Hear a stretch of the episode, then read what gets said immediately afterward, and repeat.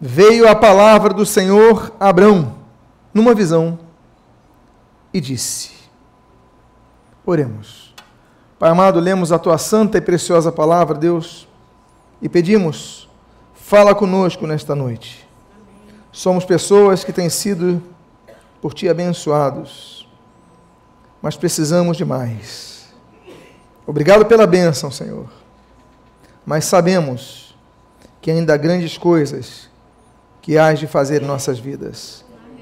O que nós pedimos, nós te agradecemos em nome de Jesus. Amém. E amém. Os irmãos podem tomar os seus assentos. Esse texto diz: depois destes acontecimentos, acontecimentos de tirar Abraão de Ur, na Caldeia, região da Babilônia, para levar para uma outra terra. Dentre estes acontecimentos, o livramento que Deus deu a Abraão no Egito. Dentre estes livramentos, a promessa de Deus de entregar Canaã logo depois da separação entre Abraão e Ló. Dentre estes acontecimentos, o encontro com o rei de Salem, chamado Melquisedeque, ocasião que Melquisedeque abençoa Abraão. São vários marcos na vida de Abraão, em poucos tempo, um pouco tempo de registro bíblico, mas a Bíblia diz que depois desses acontecimentos, grandes acontecimentos, intensos acontecimentos, Deus ainda tinha algo a mostrar a Abraão. Deus tinha ainda algo a apresentar a Abraão. E a primeira coisa que nós aprendemos é que o nosso relacionamento com Deus não é relacionamento quanto a uma pontualidade histórica do passado, a um registro que ficou anotado em nossas agendas do passado, ao encontro que você teve com Deus no passado, você registrou aquele data. Não. Deus é um Deus ativo. Nietzsche estava errado quando falou sobre a morte de Deus, em que pese Nietzsche ter sido filho de pastor, mas ter sido uma pessoa que se perdeu completamente, ele cria na morte de Deus. Ele cria que Deus então não se tivesse vivo não interferia mais no mundo. Não, Deus, Deus é um Deus relacional. Deus é um Deus paternal. Deus é um Deus que se faz presente. E esse Deus que se faz presente é um Deus que interfere em nossa história, não apenas num passado, mas continua fazendo no presente momento e tem promessas para nós ainda no porvir. Então a Bíblia diz que depois desses acontecimentos, eu registrei os quatro, Deus ainda tinha algo novo a falar. Deus tinha um chamado novo para Abraão. Nós vemos que a Bíblia fala de vários homens que foram chamados por Deus. Nós temos o chamado de Abraão, por exemplo, aqui em Gênesis capítulo 5, 15. Eh, nós temos o chamado de Deus a Moisés, ali em Êxodo capítulo de número 3. Nós temos o chamado de Deus a Noé, em Gênesis capítulo de número 6. Nós temos o chamado de Deus a, Josu, a, a, a Gideão, Juízes capítulo número 6. Nós temos o chamado de Deus a João Batista, Evangelho de João capítulo número 1. Nós temos então várias pessoas que foram chamadas por Deus para que pudessem então ver, vislumbrar, visualizar, perceber coisas novas de Deus para as suas vidas. Nós devemos estar sempre atentos, porque Deus tem sempre algo novo a nos mostrar. Ah, mas Deus não fala comigo há muito tempo, Deus não age na minha vida há muito tempo. Muitas vezes nós podemos não perceber o que Deus está fazendo, muitas vezes nós não podemos analisar de fato o que Deus está movendo para nos abençoar, mas Deus é um Deus presente, um Deus atuante e um Deus que está nos chamando para novas oportunidades, como aconteceu com Abraão. Abraão podia se dar satisfeito por estar chegando na terra da promessa. Abraão podia estar satisfeito pela promessa que Deus deu de entregar Canaã. Abraão podia ter sido satisfeito pelo livramento no Egito ou, pelo, é, ou, pelo, ou pela bênção de Melquisedeque, mas Deus tinha algo a mais para Abraão. E aí nós então temos a percepção seguinte: o chamado de Abraão não estava concluído. A bênção de Deus ainda não estava concluída. A bênção de Deus em nossas vidas ainda não está concluída. A bênção final de nossas vidas é a salvação eterna. Mas até chegarmos lá, nós teremos muitos desafios pela frente e teremos muitas oportunidades de sermos por Deus abençoados. E a Bíblia continua nesse primeiro versículo dizendo: Não temas, Abraão, não temas, Abraão. A Bíblia registra a expressão não temas por 61 vezes, sendo que em 58 a palavra é não temas e em 3 é não temerás, sempre apontando por uma ação interna nossa. A Bíblia fala não temas por várias vezes. A Bíblia diz não temas Abraão, como nós lemos aqui em Gênesis capítulo 15, a Bíblia diz para Moisés: não temas quando ele enfrentar o rei Og, ali em Números, capítulo de número 21. A Bíblia diz: não temas. A, a, a Josué, por exemplo, capítulo 1, quando Josué vai entrar na terra prometida, olha, não temas nem desanimes. A Bíblia diz: não temas, por exemplo, para Gideão, eh, nós temos ali em Juízes capítulo 6, quando a Bíblia diz assim: paz esteja contigo, não temas. E Gideão então se aposta daquilo para enfrentar os midianitas. Nós, nós temos, por exemplo, não temas, quando Deus fala não temas, a, a Daniel, capítulo 10 Daniel, não temas, tu és muito amado. Olha a expressão que Deus dá a Daniel, que coisa bonita. Nós temos também o não temas, quando, por exemplo, Davi fala para o seu filho é, Salomão, em 1 Crônicas, capítulo 28, olha, não temas, Salomão, faze a obra. Por quê? Porque ele tinha uma obra para fazer, ele tinha a construção do templo a finalizar, mas Davi fala, não temas a ele. Nós temos, por exemplo, o não temas do, do profeta Eliseu para aquela viúva que, quando tinha a preocupação do azeite e da farinha acabarem, então o profeta declara para ela: Não temas. Muitas vezes nós tememos aquilo que nós temos perspectiva de problemas, mas aquilo que nós estamos vendo que o problema já está acontecendo. A farinha já acabou, o azeite já acabou, já não há mais, mais possibilidade. E o profeta diz a ela: Não temas nós temos, não temos, por exemplo, também em Lucas capítulo 12, aquele não andeis ansiosos por coisa alguma. Jesus fala: Não temas, ó pequenino rebanho, olha, o reino já foi entregue a vocês. Então nós temos 61 oportunidades a expressão não temas. Por quê? Porque a expressão não temas, ela é condicionada a problemas que vamos enfrentar. Deus ele apenas antecipa. Deus ele apenas traz um consolo. Deus não nos tira dos problemas. Deus não nos tira do deserto. Deus, quando tirou Israel do, da terra do Egito, Deus podia ter transferido Israel de imediato para a terra de Canaã, mas ele deixou todos os exércitos no caminho para que Israel enfrentasse os desertos. Deus deixou a areia causticante do deserto ali no meio do caminho para que Israel pudesse passar pelo deserto. Deus então não nos tira do deserto, Deus não nos tira da, do, do, dos enfrentamentos, mas Deus nos dá força para que possamos enfrentá-los. O nosso descanso, meus amados, é no céu. Aqui na terra estamos numa peregrinação. O Senhor Jesus, ele não foi livre nem das tentações. A Bíblia diz em Mateus, capítulo número 4, e Jesus foi levado pelo Espírito Santo ao deserto para ser tentado. Jesus mesmo foi tentado em todas as coisas. Os discípulos foram perseguidos. Jesus ele falou: "Olha, no mundo tereis aflições, mas tem de bom ânimo, eu venci o mundo". O que o Senhor nos dá é o consolo de sabermos que não vamos enfrentar as adversidades sozinhos. Por isso, que nesse momento Deus aparece a este homem Abrão e numa visão ele diz: Abrão, não temas. E o texto então continua dizendo: Eu sou o teu escudo. O que que escudo significa? Escudo é arma de ataque ou escudo é arma de defesa? Se ele fala eu sou o teu escudo, ele está dizendo implicitamente você vai ser atacado. A Bíblia diz que nós somos rodeados. A Bíblia diz que Satanás anda ao nosso derredor, procurando ocasião oportuna para nos devorar. A Bíblia diz que nós temos muitos inimigos. A Bíblia diz que nós, esse mundo jaz do maligno. Nós aqui nesse mundo nós somos peregrinos. Cada vez mais nós temos reparado como esse mundo nos persegue. Porque nós não não concordamos com os ditames desse mundo. não concordamos com o que, o que os canais, as mídias tentam nos impor para engolirmos, para aceitarmos. A gente diz não, a gente não aceita, a gente tem conceito. Então as pessoas nos atacam. Nós não somos desse mundo, nós temos outros valores. Por quê? Porque não pertencemos, nós estamos de passagem. A Bíblia diz que nós somos peregrinos estrangeiros numa terra estranha.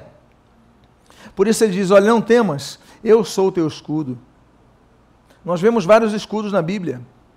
Nós temos, por exemplo, o escudo de 1 Samuel, capítulo de número 17, o escudo de, de Golias. A Bíblia diz que ele tinha espada, tinha lança e tinha escudo. Três peças da estrutura de armamento e Golias tinha uma lança, uma espada e um escudo. Mas o escudo não impediu de Golias ter sido derrotado e derrubado por Davi, para depois ser morto por ele. O escudo inimigo é frágil. É muito interessante que depois, isso daí acontece no registro de 1 Samuel 17. Em 1 Samuel 22, nós lemos que Davi compõe uma canção. Ele diz assim: olha, o caminho do Senhor é perfeito, ele é escudo para todos os que nele se refugiam nós devemos nos refugiar no Senhor, porque Ele é a nossa proteção. Às vezes nós estamos acudidos, estamos eh, pressionados, nós estamos, é, tanta coisa nos pressionando, tantos ataques, a espada é flechada, é lançada, e nós estamos ali feridos, cansados e tal, e devemos então buscar, Senhor, me traz o teu escudo, tu és a minha fortaleza, tu és o Senhor que restauras, que renovas. Eu gosto muito de um texto Isaías capítulo 21. Ele tem um texto tão bonito, eu acho tão poética a expressão, que diz assim: Levantai-vos, príncipes, untai os vossos escudos. Untar os escudos. O que é untar? É jogar óleo, é ungir. Ungir os vossos escudos. Ou seja, ungir com a presença do Espírito Santo. Por quê? Porque quando nós temos nossos escudos, muitas vezes nossos braços cansam, a flecha passa, mas levantai-vos, príncipes, untai os vossos escudos. Nós devemos pedir a Deus que nos unja, que nos renove, que nos fortaleça, para que nós possamos aguentar os desafios. É por isso que a Bíblia diz, por exemplo, em, em Efésios capítulo número 6, embraçando sempre o escudo da fé, com o qual, o que? Defendereis os dardos inflamados do maligno. O maligno está lançando dados inflamados. Inflamado significa com chamas, com fogo. Eram dardos que eram lançados na época, colocados ali nas, nas pontas das lanças ou nas pontas das flechas. Então a gente, a gente apaga esses dados inflamados quando nós temos o escudo da fé. A Bíblia diz que sem fé é impossível agradar a Deus. O que nós devemos fazer, devemos fazer com fé. Amados irmãos, quando o inimigo nos atacar, busquemos ao Senhor com fé. Busquemos a unção do Senhor com fé, mas que jamais deixemos a nossa fé de lado. Por quê? Porque o que todos querem fazer, o que esse sistema quer fazer é que nós percamos a fé. Quantos já caminharam na caminhada cristã e um dia se envolveram na obra de Deus e hoje estão desviados do caminho do Senhor. Talvez você conheça alguns, outros conheçam mais, mas dificilmente alguém que anda na seara do Senhor, que milita na seara do Senhor, não conheceu alguém que um dia desanimou, esfriou está distante, ainda que diga que está com o Senhor, ainda que diga que pertence ao Senhor, mas os seus frutos demonstram que estão distantes. Por quê? Porque não se protegeram dos lardos inflamados do maligno. A Bíblia diz: tomai, portanto, tomai toda a armadura de Deus. A Bíblia traz uma recomendação. E a armadura de Deus, ela tem que ser vestida. E ele diz assim: para que, para que possais resistir no dia mal. Todo crente tem o dia mal. Todos nós temos o dia mal. Não tem um dia que a gente possa dizer, olha, não tive um dia mal, porque a Bíblia diz, para que possais resistir o dia mal. O problema então não é o dia mal, o problema é como nós resistimos ao dia mal. Porque a Bíblia diz no mesmo versículo, e depois de obterdes a vitória, permanecereis o quê? Inabaláveis. Depois de teres obtido a vitória, a vitória vem quando nós aprendemos a nos defender. Não adianta termos é, é, muito, muito, muitos, muitas ferramentas, muitas armas de ataque se nós não temos o escudo. Muitas vezes nós vemos tropas dos exércitos, as pessoas carregam pouca arma de ataque. Às vezes o soldado tem um fuzil, só isso, mas ele tem colete, capacete e tantas ferramentas que fica tudo muito pesado, mas é para proteção dele. E meus amados irmãos, nós temos como nossa única proteção o escudo da fé. Por isso que nosso escudo tem que ser ungido. E ele diz assim: Eu sou o teu escudo. Diga à pessoa que está do seu lado: Deus tem que ser o teu escudo.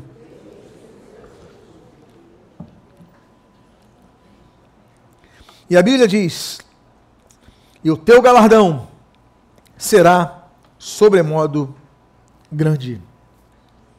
Há uma promessa galardão. Um galardão é um prêmio.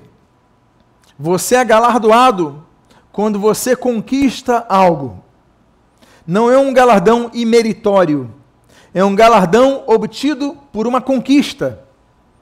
Os soldados mais bravos, bravios, que conquistavam posições, eles ganhavam galardões.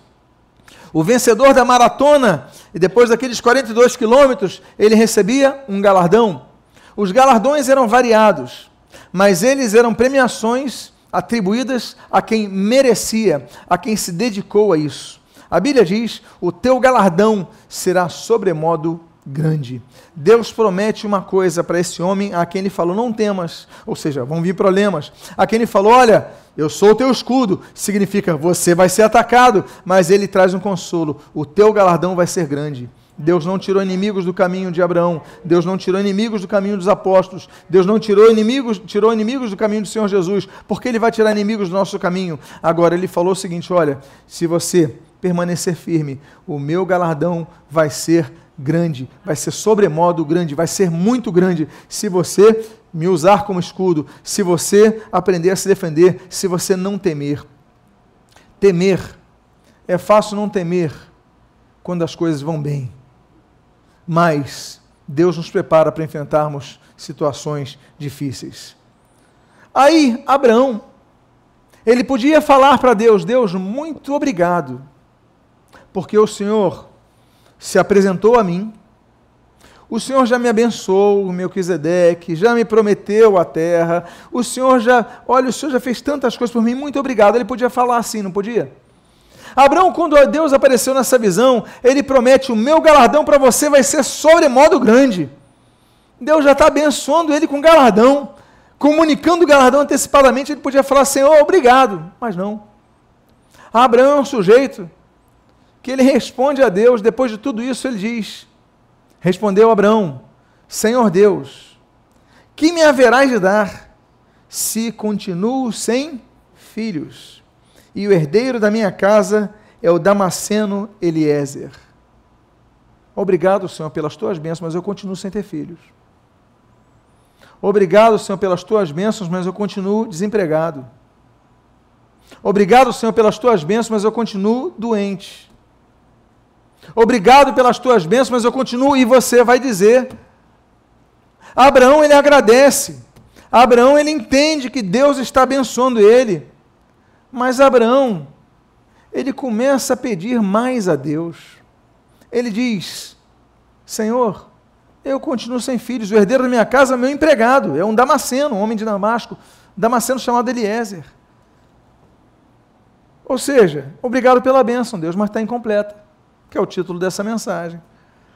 Amados irmãos, nós temos que aprender a pedir.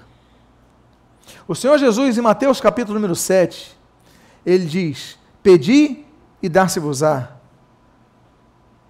Buscai e achareis. Batei e abrir-se-vos-á. Versículo número 7 de Mateus, capítulo 7. Ele nos dá uma ordem, nós devemos aprender a pedir. Aí nós entendemos porque Samuel nasce. A Bíblia diz, em 1 Samuel capítulo 1, testemunho de Ana, diz assim: e chamou de Samuel, porquanto do Senhor eu pedi. Ou seja, porque eu pedi ao Senhor, ele ouviu então eu vou botar o nome dele de Samuel. Porque eu pedi. Ana podia não ter pedido, Ana podia ter desistido, Ana podia ter aceitado a situação e permaneceria sem filhos.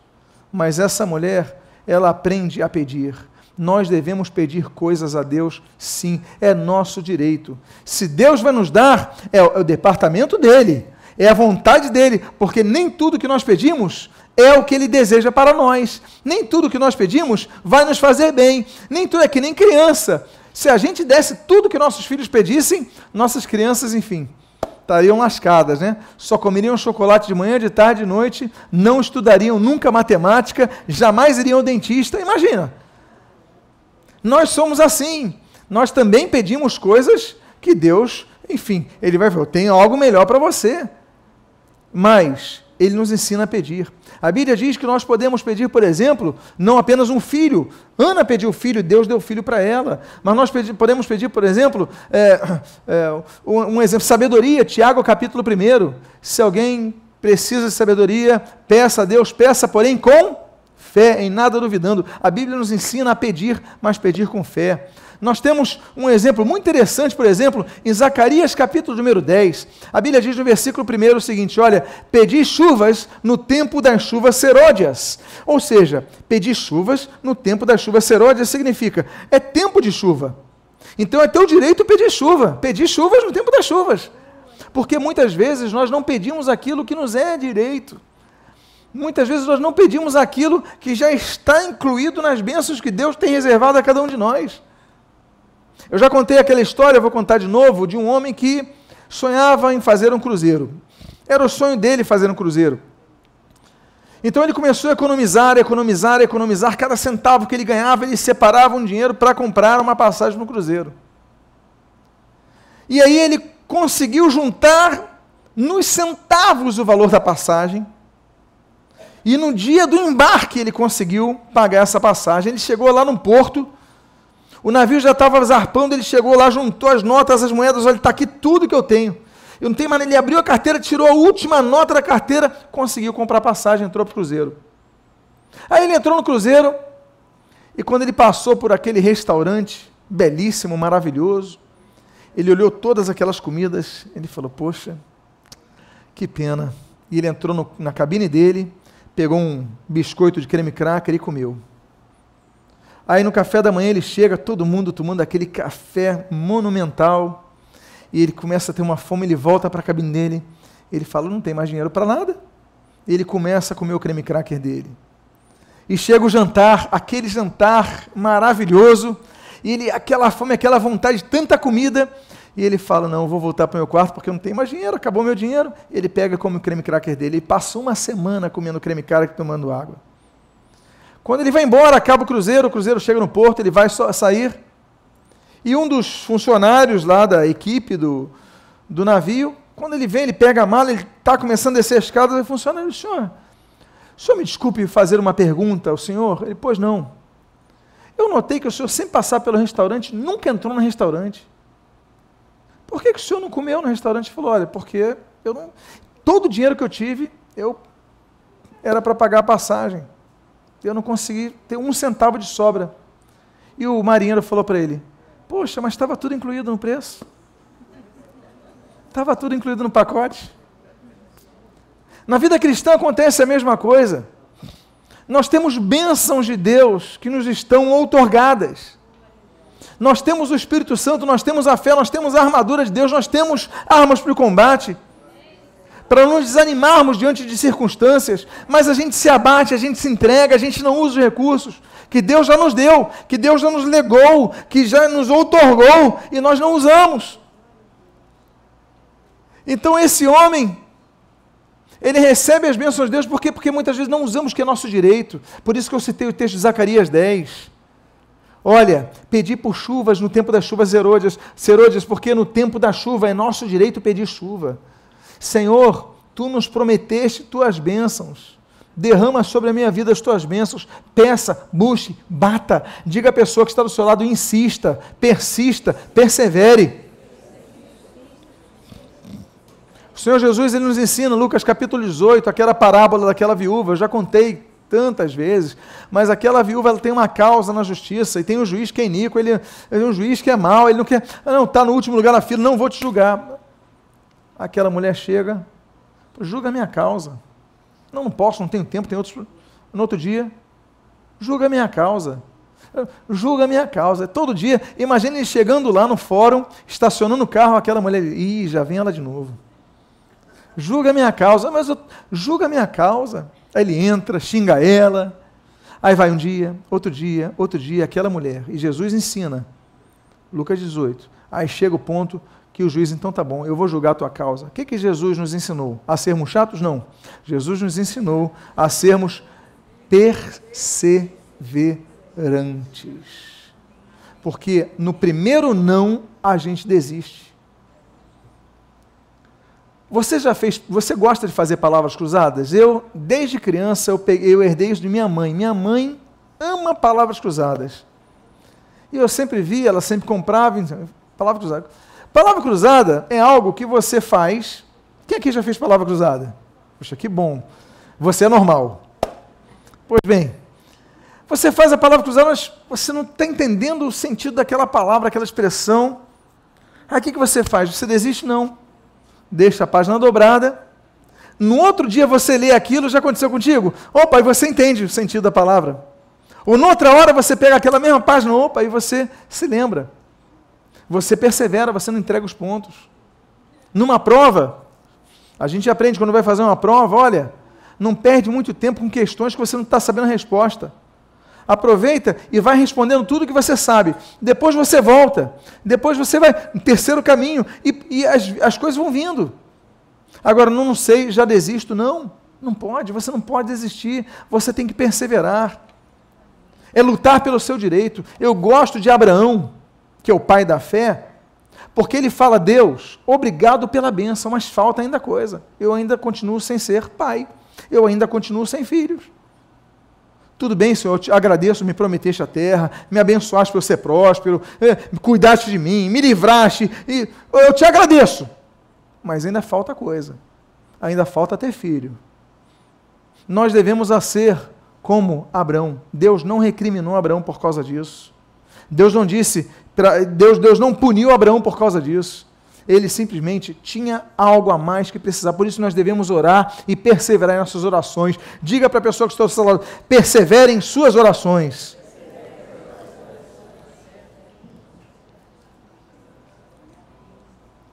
Aí a Bíblia diz: A isto respondeu logo o Senhor, dizendo: Não será esse o teu herdeiro, mas aquele que será gerado de ti será o teu herdeiro. A Bíblia menciona seis mulheres estéreis na Bíblia que tiveram filhos. 1 Samuel, capítulo número 1, nós temos Ana, que teve Samuel. Samuel, filho de uma mulher estéril. Ela não podia ter filhos, mas teve. O que dizer de Sansão? A Bíblia diz que Sansão era filho da esposa de Manoá. Juízes capítulo número 13. Mas essa mulher estéril teve filhos. Isaac, filho de Sara, era uma mulher estéril que teve filhos. João Batista, filho de Isabel. Isabel era estéril. Lucas 1. Isabel teve filhos. Esaú e Jacó, filhos de Rebeca. Rebeca era estéril, mas teve filhos. Raquel, Raquel teve filhos, e eu falo aí, falei de, de, de, de Rebeca, é Gênesis 25, falei de Isaac, é Gênesis 11, e Gênesis 29, nós temos o caso de Raquel. Raquel, ela tem Rubem, ela era estéril, mas tem um filho. Deus então abre a madre de seis mulheres na Bíblia que não podiam ter filhos e muda, mudam a sua história, porque pediram, porque perseveraram, porque confiaram no Senhor, porque não temeram o Senhor. Meus amados irmãos, Deus então diz: olha, não será esse, o teu empregado não vai ser o teu herdeiro, mas aquele que vai ser gerado de ti será o teu herdeiro. Deus tem algo a te dar que vai além das tuas possibilidades. Abraão já tinha uma certa idade. Abraão era quase um centenário. Agora, Deus falou: ainda vai ser gerado alguém de ti. Deus faz milagres. Ele não podia ter filhos, mas teve filhos. Você pode não muitas coisas, pelo seu esforço, pela sua capacidade, pelos seus contatos, mas Deus pode mudar todas as coisas. E Deus pode te dar herança. E diz a Bíblia: conduziu até fora e disse. Ele estava dentro de uma tenda. Ele estava dentro de um local protegido protegido do frio, protegido de eventuais tempestades de areia, do vento forte, dos mosquitos. Ele estava numa área de conforto. Muitas vezes, a gente só consegue enxergar as coisas que Deus quer nos mostrar quando Deus nos tira da área de conforto. A gente não quer sair de nossa área de conforto. Às vezes é uma enfermidade. E com a enfermidade, a gente começa a enxergar as coisas de Deus. Quantos são os que foram para Deus por causa de uma doença? Quantos foram para Deus, buscar a Deus por causa do desemprego? Quantos buscaram a Deus por causa do desespero na sua vida? Deus muitas vezes diz assim: olha, sai para fora do teu conforto. Deus tem algo a nos mostrar. Quando nós saímos da área do conforto, quando Deus começa a mexer com a estrutura de nossa vida, é porque Deus tem algo a mostrar para a sua vida. Por isso, não temas. E a Bíblia diz: olha para os céus. As promessas de Abraão eram vinculadas à terra. Promessa de possuir Canaã, promessa de prosperidade na terra. Tantas promessas a esse homem foram dadas para a terra, mas para ele conseguir, antes de olhar para baixo, ele tinha que olhar para cima.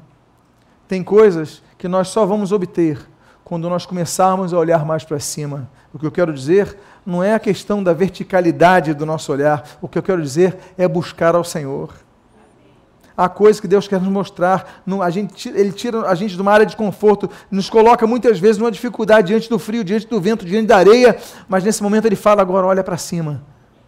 Por isso que eu gosto daquele Salmo 121, elevo meus olhos para o monte, de onde me virá o socorro, meu socorro vem de Deus, Criador dos céus e da terra. Deus nos faz olhar para o alto, porque dele vem a direção. Busque ao Senhor, buscai ao Senhor, enquanto ele pode ser achado. Busque o Senhor. Há momentos na nossa vida, em nossa vida, que a gente não sabe, a gente fica desesperado, a gente fica, a gente fica perturbado, a gente fica cansado. É porque muitas vezes a gente esquece de olhar para cima. Busque o Senhor, olha para os céus. E a Bíblia pede algo a Ele. Pede algo impossível. A Bíblia diz: e conta as estrelas. Se é que pode. Claro que não podia a gente não consegue contar todas as estrelas. Primeiro, que elas são inumeráveis. Só na Via Láctea são milhões. Saindo da Via Láctea, tem mais bilhões e bilhões, não dá para contar. Segundo lugar, quando a gente começa a contar um, a gente se perde. Então, vou contar de novo. Não está num tabuleiro, não está numa, numa página, a gente tem que. A gente se perde. Terceiro, que a gente não consegue enxergar todas, porque algumas estão apagadas já há séculos, há milhões de anos.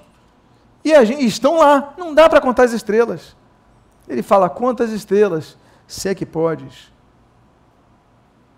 Muitas vezes nós temos que fazer exatamente o que Deus determina. Fazer o que Ele nos pede.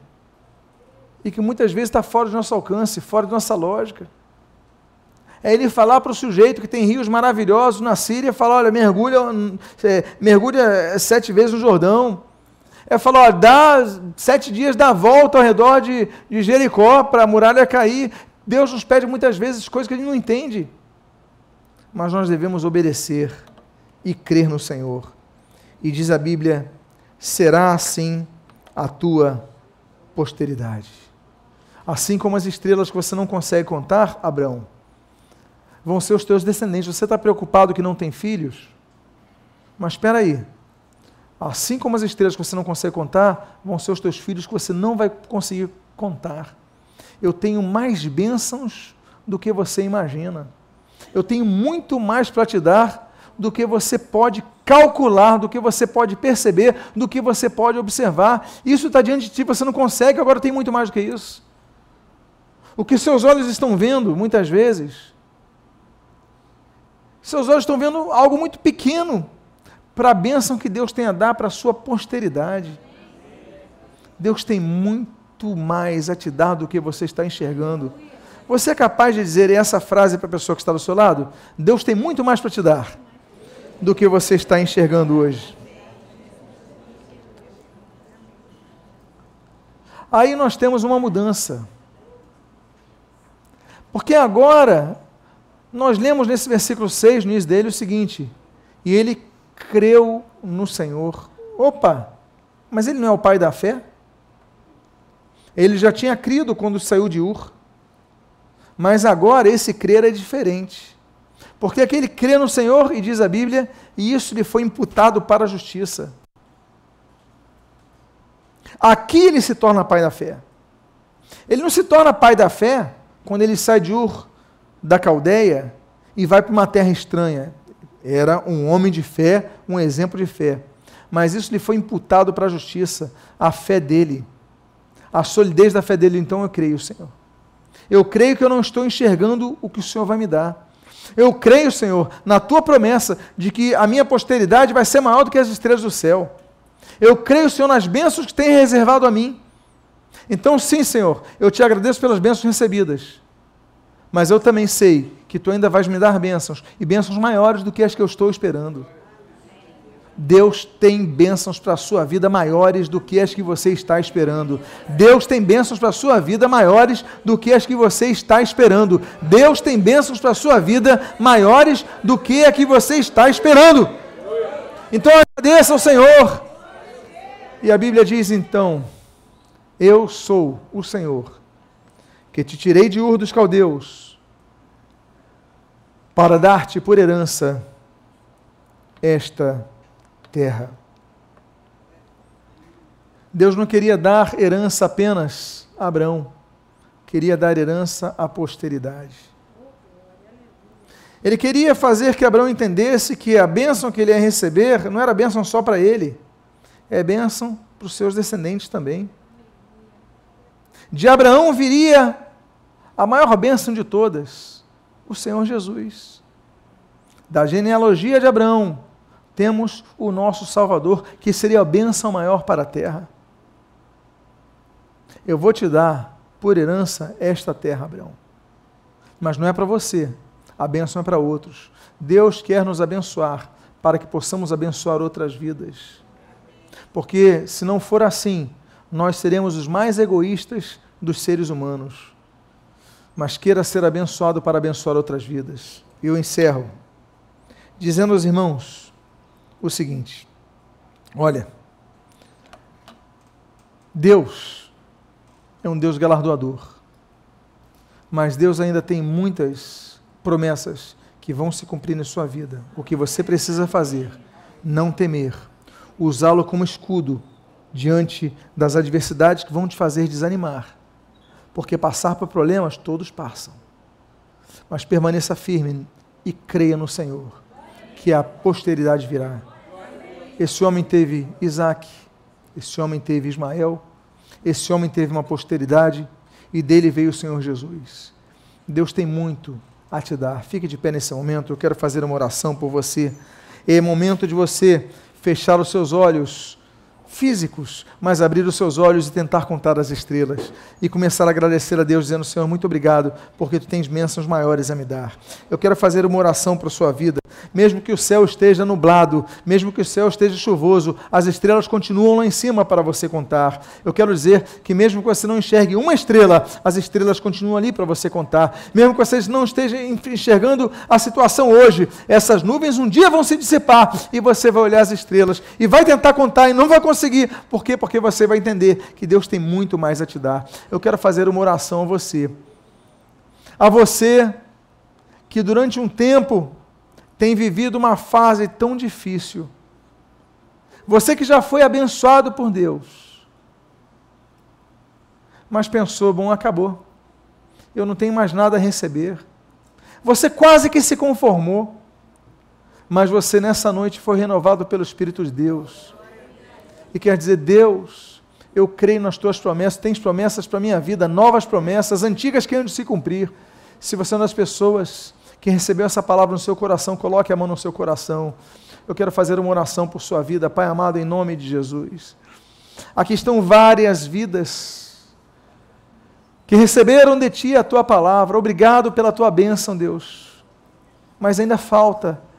E nós te louvamos, porque nós sabemos que o que falta virá nós olhamos para o céu, hoje está nublado, mas amanhã não estará, e ainda que não esteja nublado, nós não podemos contar as grandes bênçãos que tem para nossas vidas, por isso eu te peço, Senhor, perdão pela minha incredulidade, e te agradeço, eu creio em Ti, Pai, porque quando Abraão creu, isso lhe foi imputado por justiça, quando Abraão creu, ele gerou filhos, Pai, temos filhos a gerar, Senhor, temos projetos a gerar, temos sonhos a gerar, abençoa o teu povo, abençoa que cada um aqui possa testemunhar que tu és um Deus galardoador. Tu dizes: O meu galardão será sobremodo grande. Senhor, nós recebemos essa palavra, nós acatamos esta palavra. Muito obrigado, porque tu és o nosso escudo e fortaleza. Muito obrigado em nome de Jesus. Amém e amém. Diga para a pessoa que está do seu lado: olhe para os céus. Que Deus abençoe em nome de Jesus.